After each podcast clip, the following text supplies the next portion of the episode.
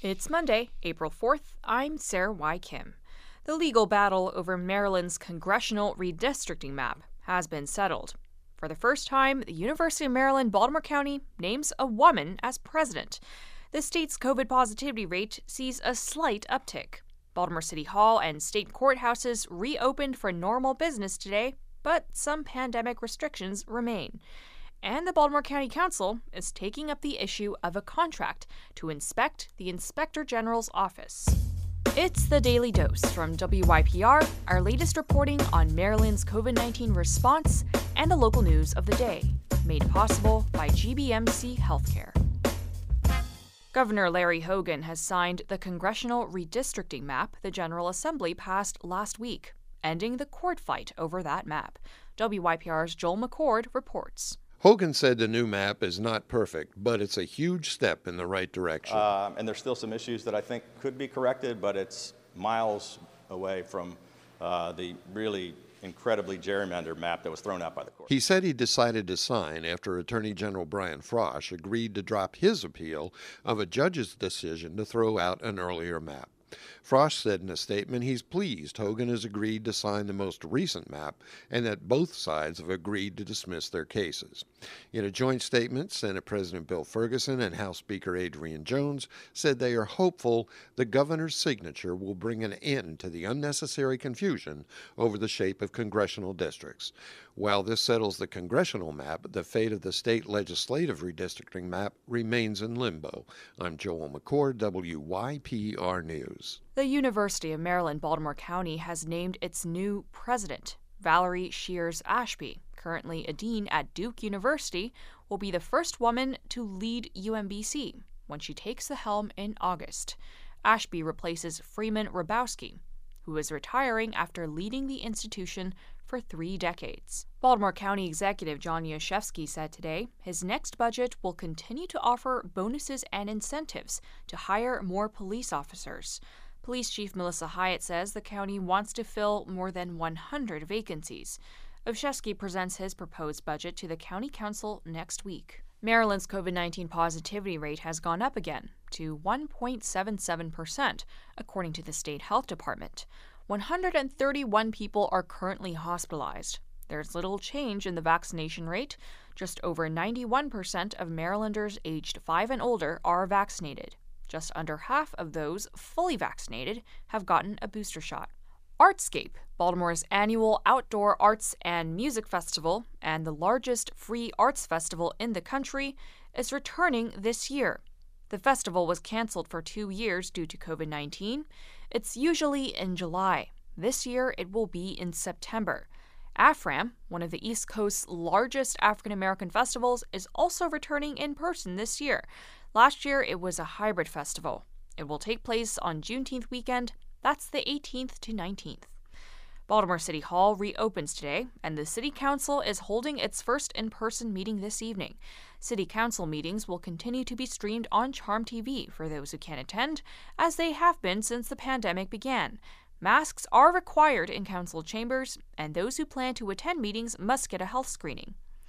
Courthouses throughout Maryland opened for normal business today. The Maryland judiciary has lifted its COVID 19 health emergency. That means that many courts are able to move past the remote proceedings that have been held during the pandemic. Officials say they are also getting rid of the five phased operations plan they have been following while COVID 19 cases were rising across the state.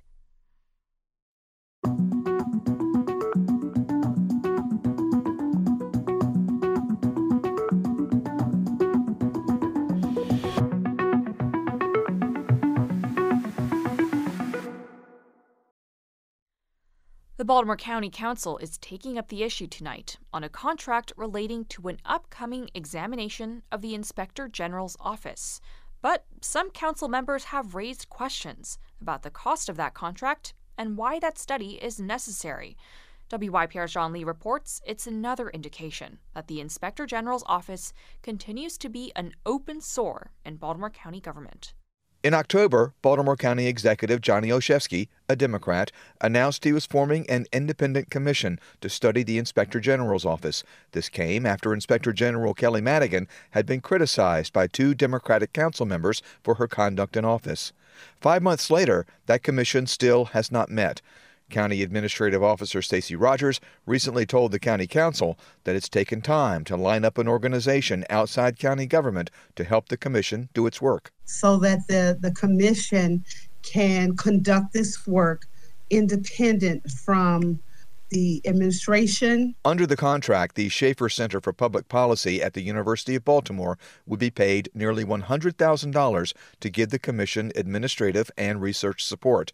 But two Republicans on the council questioned both the cost and the necessity of that contract, and they took it a step further, asking why the examination of the Inspector General's office is happening in the first place. What is really the purpose of this blue ribbon commission? Is there a problem that we're trying to solve? That's 3rd District Republican Wade Kach. 7th District Republican Todd Crandall put it this way Are we reinventing what the Inspector General's office does? I mean, I, I just don't I don't get it. Democratic Councilwoman Cathy Bevins said an examination of the Inspector General's office is warranted.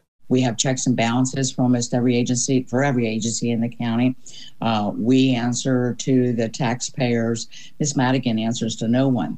It was Bevins, along with Democratic Council Chairman Julian Jones, who sharply questioned Madigan about her job performance at a budget hearing last May. It turned out Bevins' campaign treasurer had been the focus of a Madigan investigation. And WYPR obtained emails between Madigan and Olszewski's chief of staff, Patrick Murray, which reveal an attempt last April to restrict Madigan's access to records. Chief Administrative Officer Rodgers says the administration is not trying to reinvent the office, but she adds it has evolved. We're trying to take a thoughtful look at our operation because we started out as one thing and now the office is an IG office when it initially was established as an office of ethics and accountability, which are really two different kind of operations. But all that's really changed is the Inspector General's job title.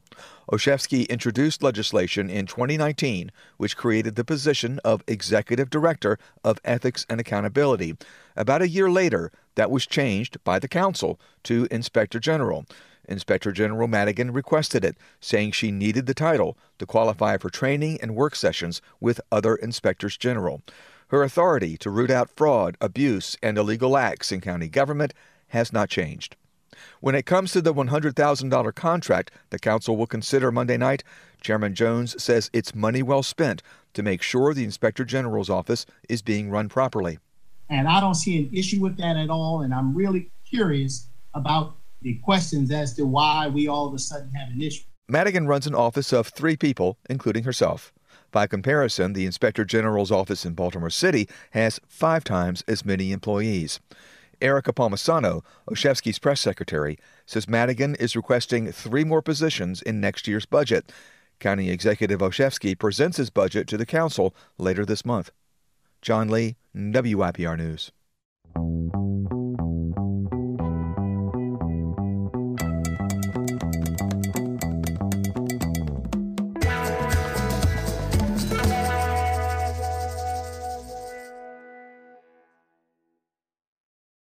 Always happy to hear from you, and we'll be here for you again on Wednesday. The Daily Dose is brought to you by WYPR, made possible by GBMC Healthcare. Big thanks to my news team colleagues Rachel Baye, John Lee, Joel McCord, and Callan Tansill-Suddath. Our digital content director is Jamyla Krempel, and our general manager is LaFontaine Oliver. The executive editor of the Daily Dose is Danielle Irby. Stay healthy, stay sane, and stand together. I'm Sarah Y. Kim. Thanks for listening.